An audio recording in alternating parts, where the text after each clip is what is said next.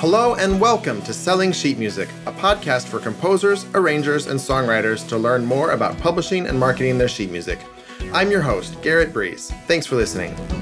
This podcast is brought to you by HolidayChoirMusic.com. Give your choir the gift of new music this holiday season by commissioning a new work or choosing from our exciting collection of music for Christmas, Easter, Hanukkah, and other holidays. Use the code PODCAST at checkout to get 50% off your first order. This week is part two of my interview with choral composer Kyle Pederson. If you missed last week's episode, you'll definitely want to go back there and get caught up first. At the end of today's episode, we'll also get to share two of Kyle's pieces. And with that, here is part two of my interview with Kyle Pederson. Well, I think at this point we've scared away the casual listener. So let's jump into working with publishers. Yes. Um, we met at the ACDA conference in February. We were neighbors at the Composer Fair.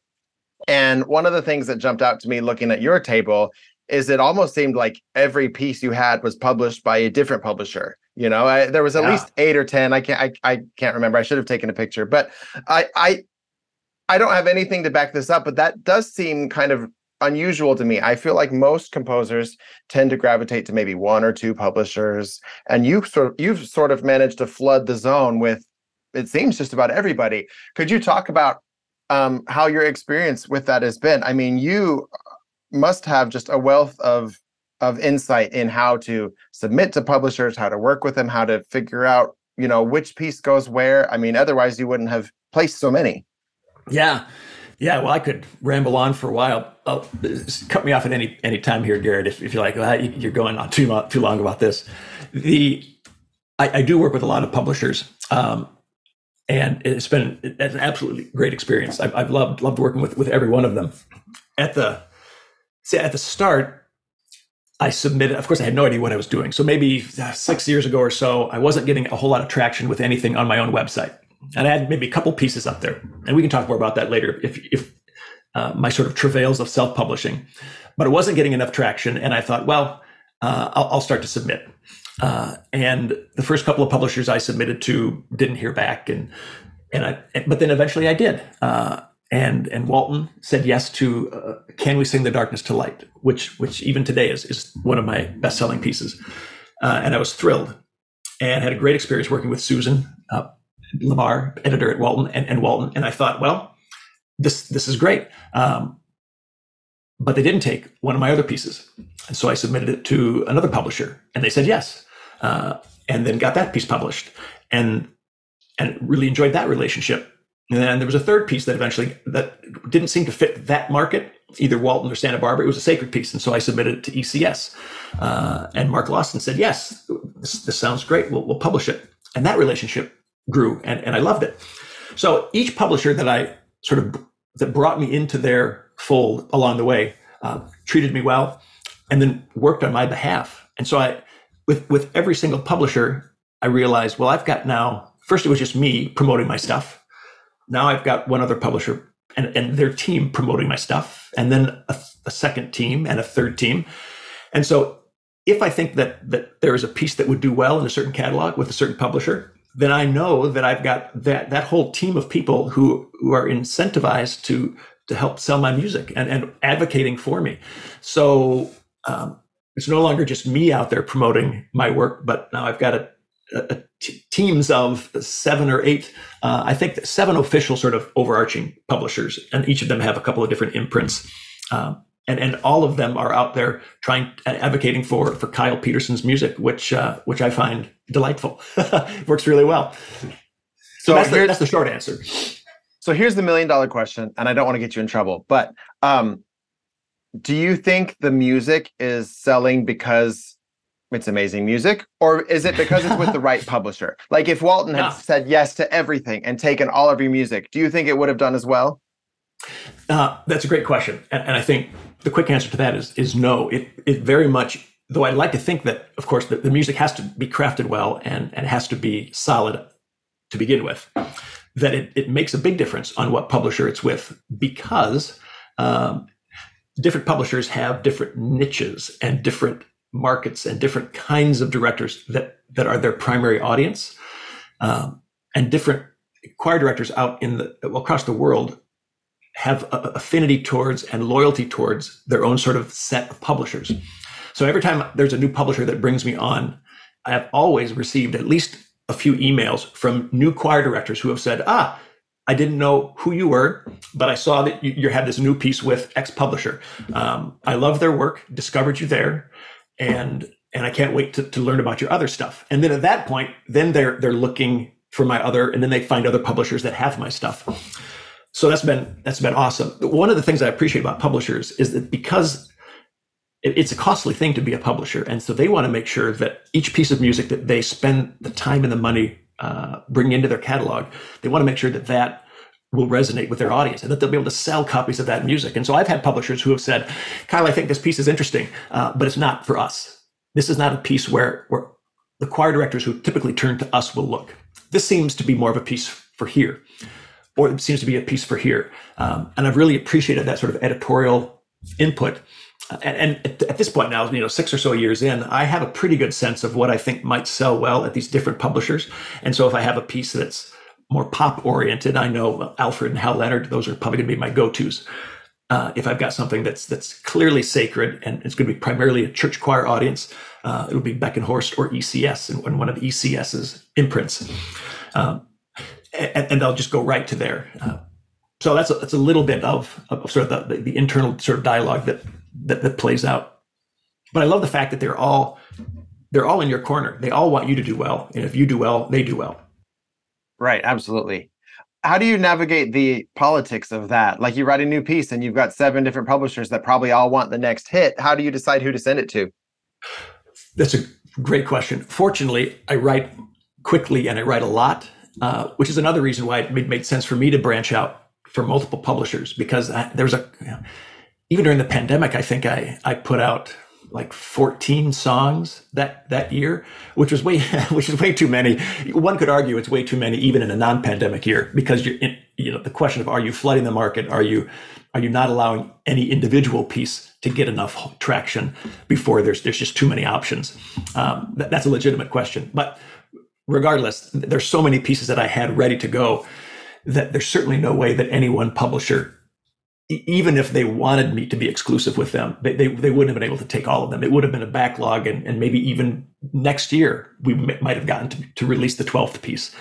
So so fortunately, I think my my publishers know that that I, I write enough, and that that even if I'm putting music out broadly with with other folks, that there will be you know every year or every other year there will be something that I'll submit that that I'm really proud of and that that, that I hope will be a, a good fit for them, which will keep me uh, sort of top of mind with with their viewers and readership, um, and and and will allow me to continue to maintain those relationships. When you're working with different publishers, are any of them coordinating with you on the marketing of a piece? Are they are they are they asking you to post on social media or to do xyz kind of on your end of things or is it all just completely done in-house and and you just find out about it when everyone else finds out about it yeah, I think it, kind of varies by publisher, but they are very uh, encouraged. They're, they are encouraging of us, the composers, to do as much as we can on our social media channels and on our websites to to promote the pieces as well. Uh, and so they might put out a Facebook post or an Instagram post, and they might say, "Composers, we've posted. Can you please share that?"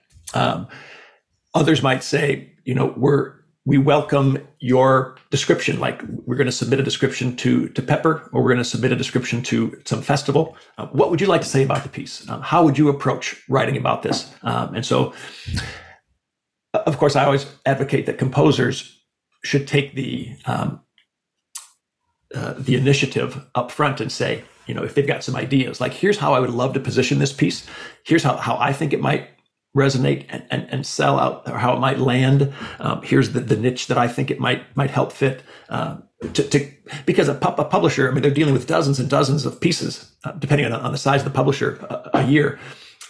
Uh, and, and, it's there's just a lot for them to keep in mind. Um, so having pub, having composers that will advocate for their stuff uh, as well certainly certainly helps. Okay, so talk to me like I'm five. I've just written a new piece. I want to submit it to a publisher how do I do that? And how do I actually get someone to listen to it? Yeah.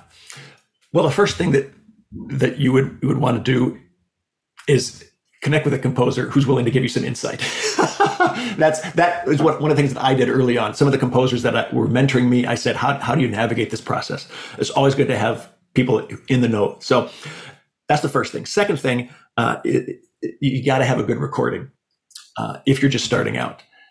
There are some publishers who will accept a piece and who, as part of their publishing process, will get a demo choir to perform it and record it. That's part of their service, which is an incredible service. Um, but there's other publishers that won't do that and that expect you to have a good recording. Regardless, in order to get people to listen to your work and to get choral directors excited about it, you absolutely need a good recording. Some people would even go so far these days as to say you also need a good video. Like people not only want to hear it, but they actually want to see a choir performing it to really sort of get the flavor of it. Um, and all those things cost a little bit of money. From hiring a full demo choir, which you can do. There's a few different great places to do that, down to hiring uh, somebody like Matthew Curtis and choral tracks to, to sing essentially each part, layer them together. You can do that a, a lot more economically.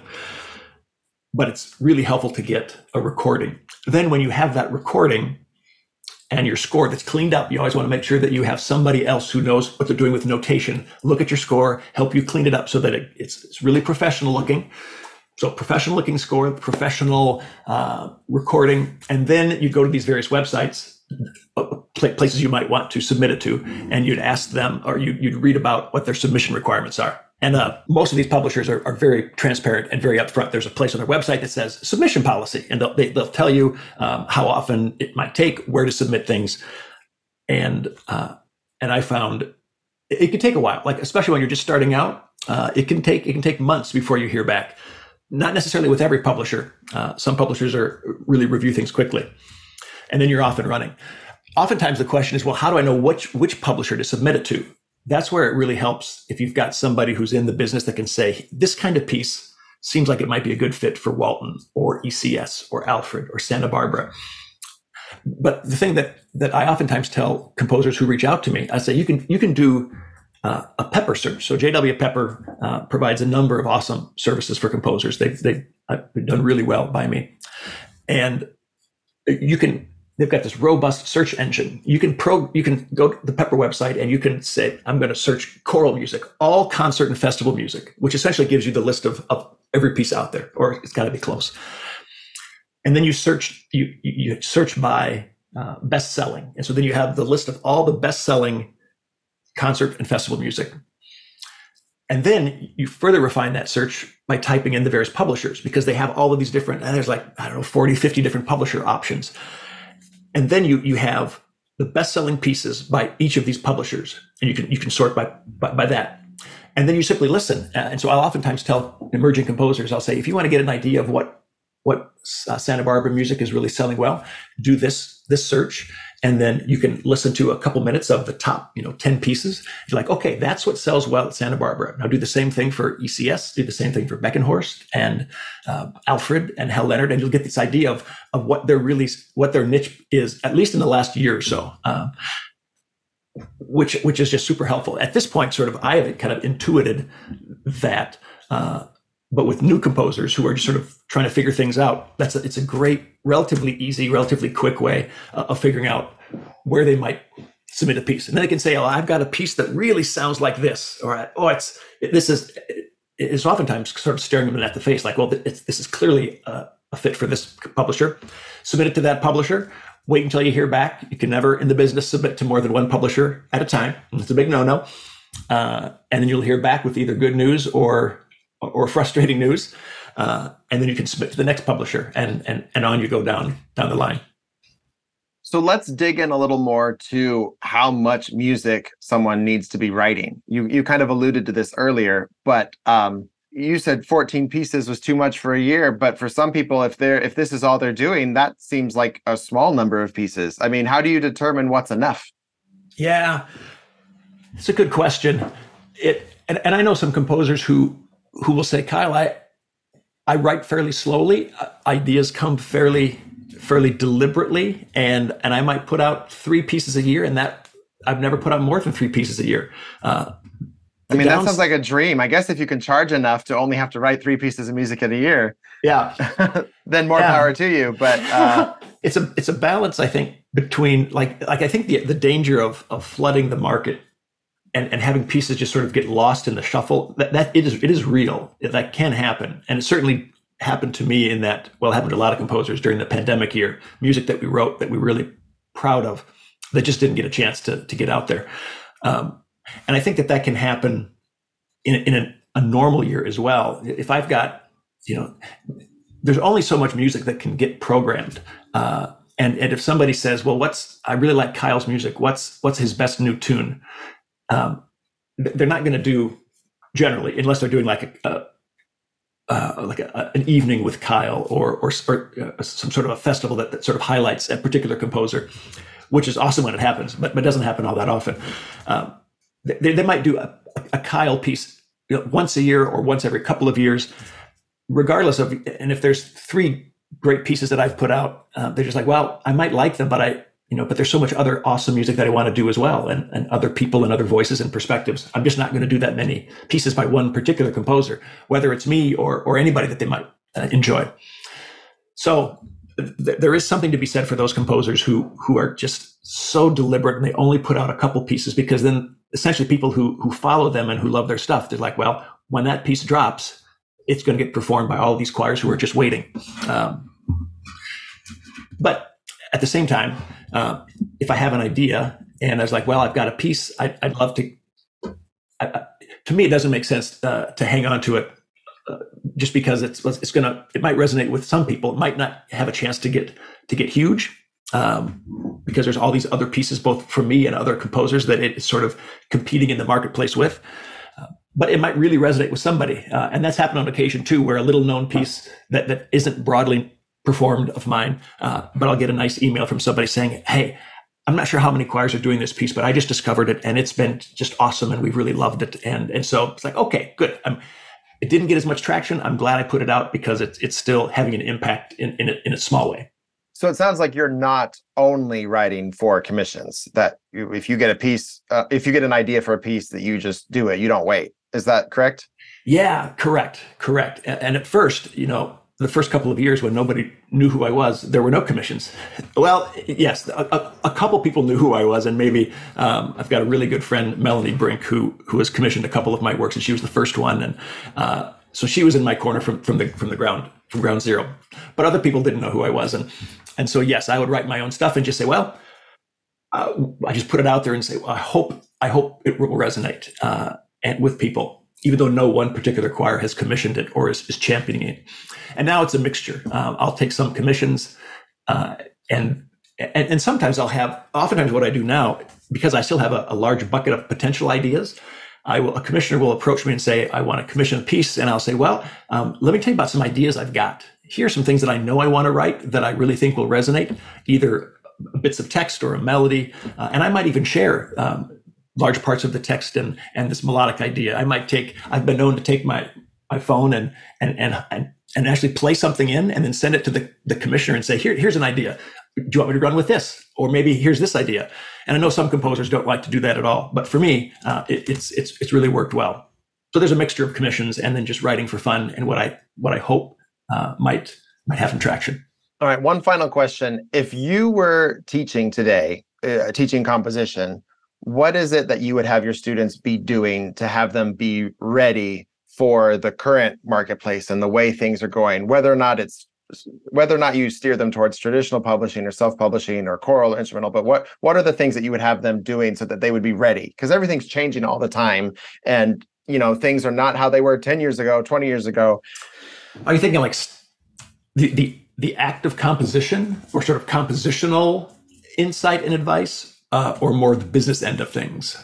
Well, I guess I guess both. I guess that's a, I guess that's a poorly worded question. Um, I guess I guess what I'm really asking is, um, where do you see things going in the future in choral music and in publishing? Where what what are the changes that you predict? Let's let's have let's have you make news here. What's what's hmm. coming down the road? well, one thing that I've been thrilled about compositionally in, in choral music is that I see more composers being willing to also write their own texts. When I, like five, six years ago, when I was starting, uh, there, there really were not too many uh, composers, at least that I was aware of, that were also writing their own texts. Um, and and there was a, a, real stigma, I think, attached to to composers who were writing their own texts. Uh, there was a, a, particular competition that I entered once, and I happened to be uh, sitting at a table where the the adjudicators were talking about the process, and learned that they, they this particular adjudicator was saying that they took the stash of compositions that and they separated them into two piles to begin with. One was a pile where they set someone else's text like a text that existed before. And one pile was one where the composer also wrote the text. And they took this pile where the composer wrote the text and they threw those away. They wouldn't even look at those. Uh, they did not know, of course, that I was sitting there, that I had entered that competition, and that I was one of those composers who had written his own texts that Oof. ended up not even getting it looked at. Um, and that was it was eye opening to me. Of course, it was frustrating, um, and I can I can certainly sympathize with with the thought that, that, that, you run the risk of having uh, you know a composer who is primarily a composer who might write a very cheesy text and then you don't get the depth of text that you would if you were setting someone else like a, a, a poet or, or, somebody who considers themselves a, lyricist or a text text writer. Um, but I, have always thought that that it is very possible to write both stunning music and also really evocative text and, and thread them together. And that when you can do that, it, certainly it's from my own perspective, super enjoyable uh, and, and a, an awesome challenge to be able to do both because it allows the process to, to as I mentioned earlier, be this iterative process where text influences music and, and vice versa. Um, but I think now there's more choral composers doing it, and the stigma uh, is is much much less. Uh, I see even some of the, the, the composers who who are known to be, and I'm not known to be a particularly sophisticated composer. Um, uh, much of my music has sort of a pop bent to it, uh, and sort of this modern contemporary element. Um, but even those composers who are who are sort of known in the industry as being very sophisticated in writing high level pieces, even they now are starting to write some of their own texts. So I love that. Um, so I, I, like to encourage. That's a long way of saying that, that that's a change, a positive change, and I love to encourage uh, composers to, to do more of that. Though, of course, the danger you have to have a high chizometer or cheesometer because uh, it, it can devolve very quickly, and you can have really schmaltzy um, and, and, terrible, terrible poetry, and, and nobody wants to sing that. So that's one change. Let me think if there's if there's other sort of directions. Um, you know, the sound of music, just in terms of the kinds of chords that are resonating, the kind of um, harmonies, um, those tend to, to change and shift. If you know what I was playing for church music 20 years ago, even 10 years ago, lots of dominant chords, lots of diminished chords. Uh, not much of that in the last few years, and I, I think that's great. The, those those new harmonies resonate much more with me. Um, there's the you know what AI is going to do to composition, of course, is a wide open question and, and, one that I know keeps a lot of composers up at night. There, there are programs out there that, that will write music, you know, for you. Yeah. Like how, how, how much of that will, will replace the, the human element? Uh, I'd like to think that, that, that it won't, that there will certainly always be uh, a, a need for, for those of us who, who craft something from scratch, but it's it's it's nutty what what those computers can do now. Yeah. The business element, of course, is, is super interesting as well. It, it used to be there was there was really no self publishing option decades ago. You would only rely on traditional publishers, or you wouldn't get your stuff out. And, now it's just such a wide open space for for lots of people, and for people who have the desire and the the, the skills and the, uh, the the energy to commit to self publishing. That you know the sky is is blue uh, for them and getting their music out on social media and other channels. Quite overwhelming, really, uh, especially for those of us who who aren't digital natives and who who, who struggle to even figure out how TikTok works and, and the like. Well, Kyle, thank you so much for taking the time to come on the podcast today. This has been a really insightful conversation. Uh, before we let you go, I'd like to share two of your pieces with our listeners. Um, People Get Ready and Does the World Say? Do you mind just introducing both of those real quick, and then we'll we'll cut in the audio afterwards. Sure. People Get Ready is the iconic sort of protest civil rights song from the 1960s. Curtis Mayfield wrote it, and uh, it I've always loved it. I don't know if you've had a chance to ever hear the, the Blind Boys of Alabama sing their their cover version of it. It's it's just super impactful. So I, have known for a while that I wanted to do an arrangement of it, uh, and finally had the opportunity uh, for a festival in Minnesota here this past year to to, to bring that to, uh, to life. So it is a it can work with just a piano accompaniment, but if you really want to have it sing, you can add bass, you can add keys, you can add Hammond organ, drums, and, and do it up. Uh, it's got a, uh, spots for one or two or even more wailing soloists or bluesy soloists. Uh, and it's accessible. Uh, it won't take a lot of, of time to learn. The ending, I've added in new music that sort of stacks and layers up to kind of build it up to this idea of, of everybody get on board. It's a very invitational piece. It says um, people get ready. There's, there's, and you can interpret it a number of different ways, but um, change is coming. Uh, community is coming. Uh, it's an invitation to, to live into, uh, into, into grace and, and this uh, sense of community together.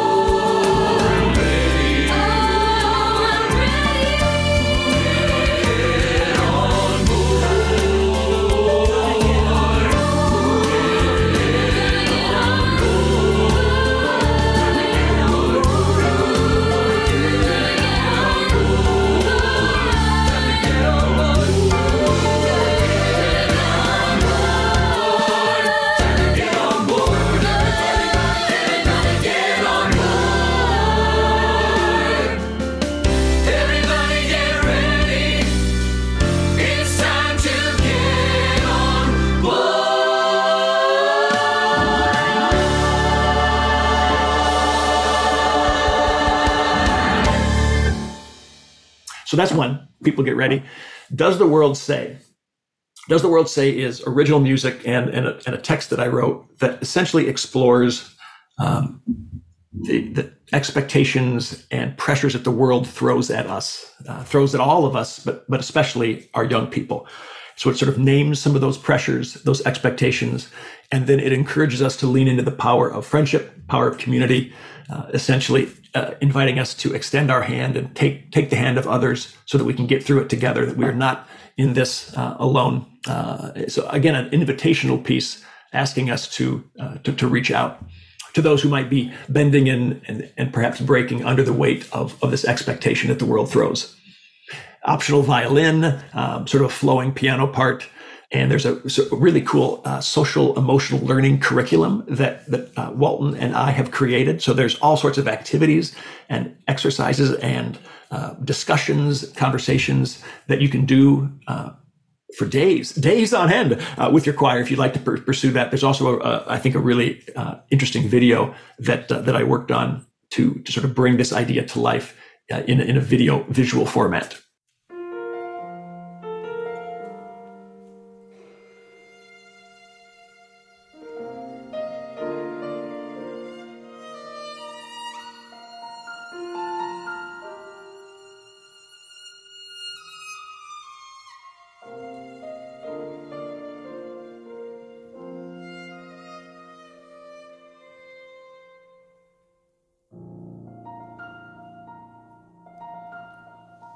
Does the world say that you don't look the right way? Does the world say that you're just not enough? Does the world say that you're not in the right